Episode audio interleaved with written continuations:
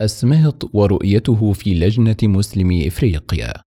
خدمات اللجنة قبل الإسلام وبعده. لاحظنا أثناء رحلتنا أن هناك أعمالا تتم في لجنة مسلمي إفريقيا للقبائل قبل الإسلام وبعد الإسلام. فمثلا قبل الإسلام تحرص اللجنة على أن توفر مياه الآبار فهي مهمة جدا. وبعد الإسلام هناك مجموعة من الأعمال. وهنا سألنا الدكتور سميط عن الأعمال التي تتم قبل الإسلام وبعد الإسلام من قبل اللجنة. فأجاب قائلا إن جزءا من خدماتنا حفر الآبار في القرى حتى تلك القرى غير المسلمة. لأننا نعتبر كل الأنتيمور وربما كل الملاغاش من المؤلفة قلوبهم. فهؤلاء نقدم لهم خدمات.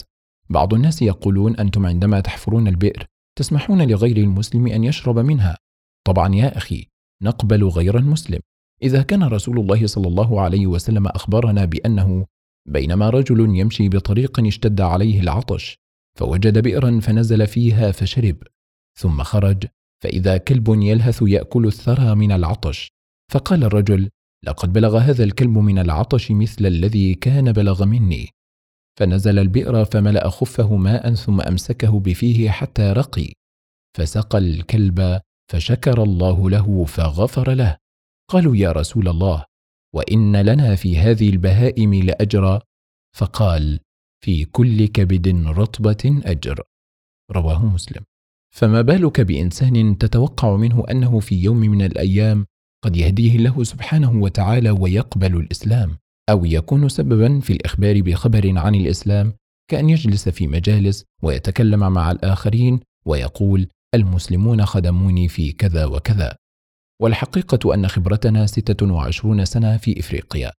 رأيت فيها الآلاف بل ربما عشرات الآلاف من الناس أسلموا لأننا حفرنا لهم آبار مياه أنا أذكر في السنغال جاءنا حاكم الإقليم الجنوبي زيغنشور في السنغال وقال أنا أعرف أنكم مسلمون وهو يظن أننا مثل الأديان الأخرى لا نخدم إلا جماعتنا. فقال أنا عندي ست قرى سكانها مسيحيون ووثنيون ويحتاجون إلى آبار مياه أو إلى خدمات والمتمردون اتصلوا عليهم وأنا أريد أن أحميهم من المتمردين بأن أشتري ولاءهم.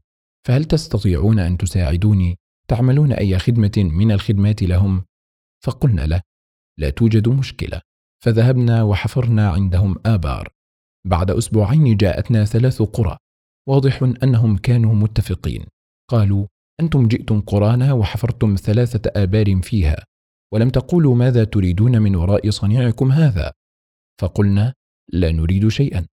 فقالوا إذا لم حفرتموها؟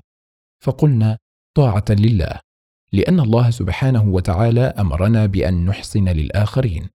قالوا لكن نحن لسنا على دينكم. قرية من القرى قالت نحن وثنيون. والقريتان قالتا ونحن مسيحيون ولا يوجد عندنا أي مسلم. فقلنا ديننا يأمرنا بأن نخدمكم. إدارة التبرعات. سألت الدكتور سميط إذا قدم المتبرع أمواله للجنة أو لغيرها فكيف يعرف أين تنفق هذه الأموال؟ فأجاب الدكتور عبد الرحمن سميط عن هذا السؤال بقوله: أي بئر عندنا مثلا أو أي مسجد أو أي مدرسة لا بد أن يوضع عليها اسم المتبرع، لكن في بعض الأحيان يقول المتبرع: اكتبوا فاعل خير فقط.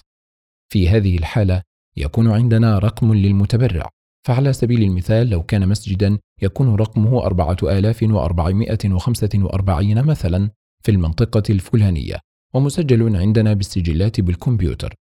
لا نكتب عليه اسم المتبرع ولكن نضع عنوان المتبرع ونتصل عليه بعد مدة. فكل مشروع من مشاريعنا لا بد أن يكون له متبرع. في الحقيقة ليس هذا فقط. أنت إذا كنت متبرعا قبل 25 عاما فاسمك موجود عندنا بالكمبيوتر. كل المتبرعين. لكن شرط ألا تغير اسمك. لا تقول في المرة الأولى أنا عبد الرحمن سميط وفي المرة الثانية دكتور عبد الرحمن سميط. الكمبيوتر سيعرضك باسمين مختلفين. لكن إذا تمسكت بنفس الاسم في كل مرة كل تبرعاتك ستجتمع في ملف خاص باسمك وتستطيع أن تسأل عن كل تبرع أين ذهب وكيف أنفق. أنت تبرعت للزكاة تسأل كيف أنفقتم الزكاة. أنت تبرعت لمسجد فتسأل أين المسجد الذي بنيتموه ونحن نرسل لك تقريرا مفصلا مصحوبا بملف مصور يوثق أثر نفقتك. المساجد مطلب مهم في إفريقيا. وقد لاحظنا من خلال زيارة عدد من القرى أنه كلما زرنا قرية وجدنا أن مطالبة أهلها ببناء المسجد هو المطلب الأساس لهم. كي يجتمعوا فيه خمس مرات للصلاة فضلا عن أوقات الدروس وتعلم القرآن. مسجد يجمع قلوبهم التي فرقها الاستعمار وفرقتها ديانات أخرى وبالذات النصرانية والوثنية. ومن العجيب أن بعض القرى ليس فيها إلا العدد القليل. ومع ذلك توجد فيها كنيسة وقرى فيها الآلاف ولم نجد فيها مسجدا واحدا. ولكن ونتيجة لهذه الجهود المباركة بذل المحسنون أموالهم في الدعوة إلى الله لتظهر النتائج للعيان. مساجد منتشرة أدت دورها الكبير وأبار مترامية هنا وهناك لسقي الماء. وكانت الثمرة العظمى منها هي تأليف القلوب للإسلام. وفي ذلك يقول الدكتور سميث بالنسبة لقرية غيفاتو وهي عاصمة رئيس الملوك أنا لا أحب أن أقول الكلمة التي يقولونها لأنها محرمة يسمونه ملك الملوك. فقرية رئيس الملوك لقبيلة الأنتيمور يسكن فيها عدد بسيط من المسلمين. فأحببنا أن نقوي المسلمين فيها لا لعددهم فتأثير العدد بسيط ولكن لأننا نحاول إغراء بعض الكبار في القبيلة. مستشار الملك وغيره لعل الله يهديهم. لذا أحببنا أن نبني مسجدا. فقام أحد الأشخاص بالتبرع بقطعة أرض لبنائه وأثناء أعدادنا للإجراءات والخريطة وغيره جاء تاجر صيني وعرض مبلغا كبيرا لشراء الأرض وصاحب الأرض فقير فوافق على بيعها. هذا الصيني لم يكتف بأنه اشترى الأرض التي كانت مخصصة للمسجد بل إنه أتى بخنازير ورباها في هذه الأرض. ولكن قدر الله أنه في ليلة واحدة يموت ستون خنزيرا. فكل الأنتيمور قالوا إن هذا دليل على أن الله غاضب عليك. فجاءنا الصيني وهو يرتعش رغم أن الصينيين في الأساس لا يؤمنون بإله إلههم هو الدينار والدرهم. فجاءنا يرتعش وقال لنا أمرين. اولا أنا أخرجت الخنازير من القرية الآن. ثانيا أنا أعلم أن الأرض التي فيها خنزير تعتبر نجسة وأنا لن أحضر عمال رغم أنني تاجر قادر وأستطيع إحضار عمال ولكنني سأنظف الأرض لكم بنفسي. هذه الأرض أنا اشتريتها من مالي الخاص وأنا الآن أهديها لكم لكن لي طلب واحد عندكم. توجد سوره عندكم بالقرآن اسمها ياسين. أريد أن تقرأوها علي لأنني أخشى مما سيأتيني مستقبلا. فتشاورنا وقلنا طالما فيها أرض للمسجد وفيها خير للمسلمين دعونا نقرأ سورة ياسين. فقرأنا سورة ياسين ودعونا الله أن يهديه. ورغم أن الله لا يعجزه شيء ولكن قضية تحول الصينيين للإسلام ليست امرا سهلا ابدا. فما سمعت بصيني تحول للإسلام هنا في مدغشقر. الطفولة في إفريقيا. الطفولة الحالمة قتلت في مهدها في عدد من دول إفريقيا نظرا للفقر المدقع هناك. في مدغشقر يعيش الأطفال مأساة كبرى. حيث يعمل الطفل الملجاشي عملا لا يستطيع أن يقاومه الكبار. ومشكلة تشغيل الأطفال أو الأطفال الفقراء في العالم تتفاقم رغم الدعوات العالمية للتصدي لها.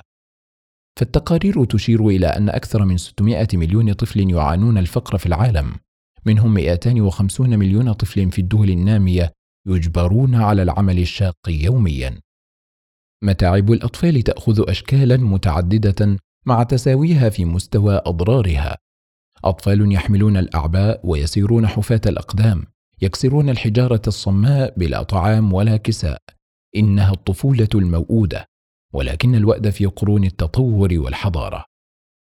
أما أمراض الأطفال في إفريقيا فمعاناة شديدة حيث من النادر جدا أن نجد طفلا يلبس لباسا كاملا بل إن بعض الأطفال كما سألنا أهله لم يغير ملابسه منذ سنة وسنتين وثلاث أحيانا خصوصا أنها ربما تصغر عليه وتتمزق وهي عليه. الأمراض منتشرة بين الأطفال بشكل كبير والأدوية غير موجودة والتحصينات الطبية غير موجودة إلا عند بعض العوائل. لذلك يعاني الأهالي من مشكلات مرضية كبيرة مع أطفالهم. فعلى الرغم من جمال الطبيعة وكثرة الأنهار والحيوانات إلا أن الأمراض منتشرة والفقر شديد والموت من الجوع أصبح ظاهرا وظاهرة. أبديت ملاحظة للدكتور سميث عن انتشار الأمراض بين الأطفال وانتفاخ بطن أحد الأطفال أمامنا. فقال الدكتور سميث هذا الطفل تلاحظ أن بطنه منتفخ بسبب نقص البروتين وتلاحظ حافة شعره أشقر لنفس السبب نقص البروتين. ولو تشد الشعر يخرج في يدك بسهولة. وهذا طبعا معرض للوفاة إذا أصيب بأبسط الأمراض. فمرض الحصبة أو مرض الإنفلونزا يقضي عليه حينها وملايين الأطفال في إفريقيا بنفس الحالة. وهنا سألت الدكتور سميط عن كيفية ترتيب الأولويات لهذه القرى في ضوء احتياجاتهم من الأكل والشرب والملابس والصحة. فأجاب الدكتور سميط بقوله أول قضية نهتم بها هي قضية الدين. ثم بعد ذلك ننظر في الاحتياجات الأول فالأول. مثلا قضية توفير المياه الصالحة للشرب اولا. بعد الماء نحاول أن نقضي على سوء التغذية عند الأطفال. في بعض القرى نوزع على الطلاب الذين يأتون إلى المدرسة أو الكتاب بيضة كل أسبوع.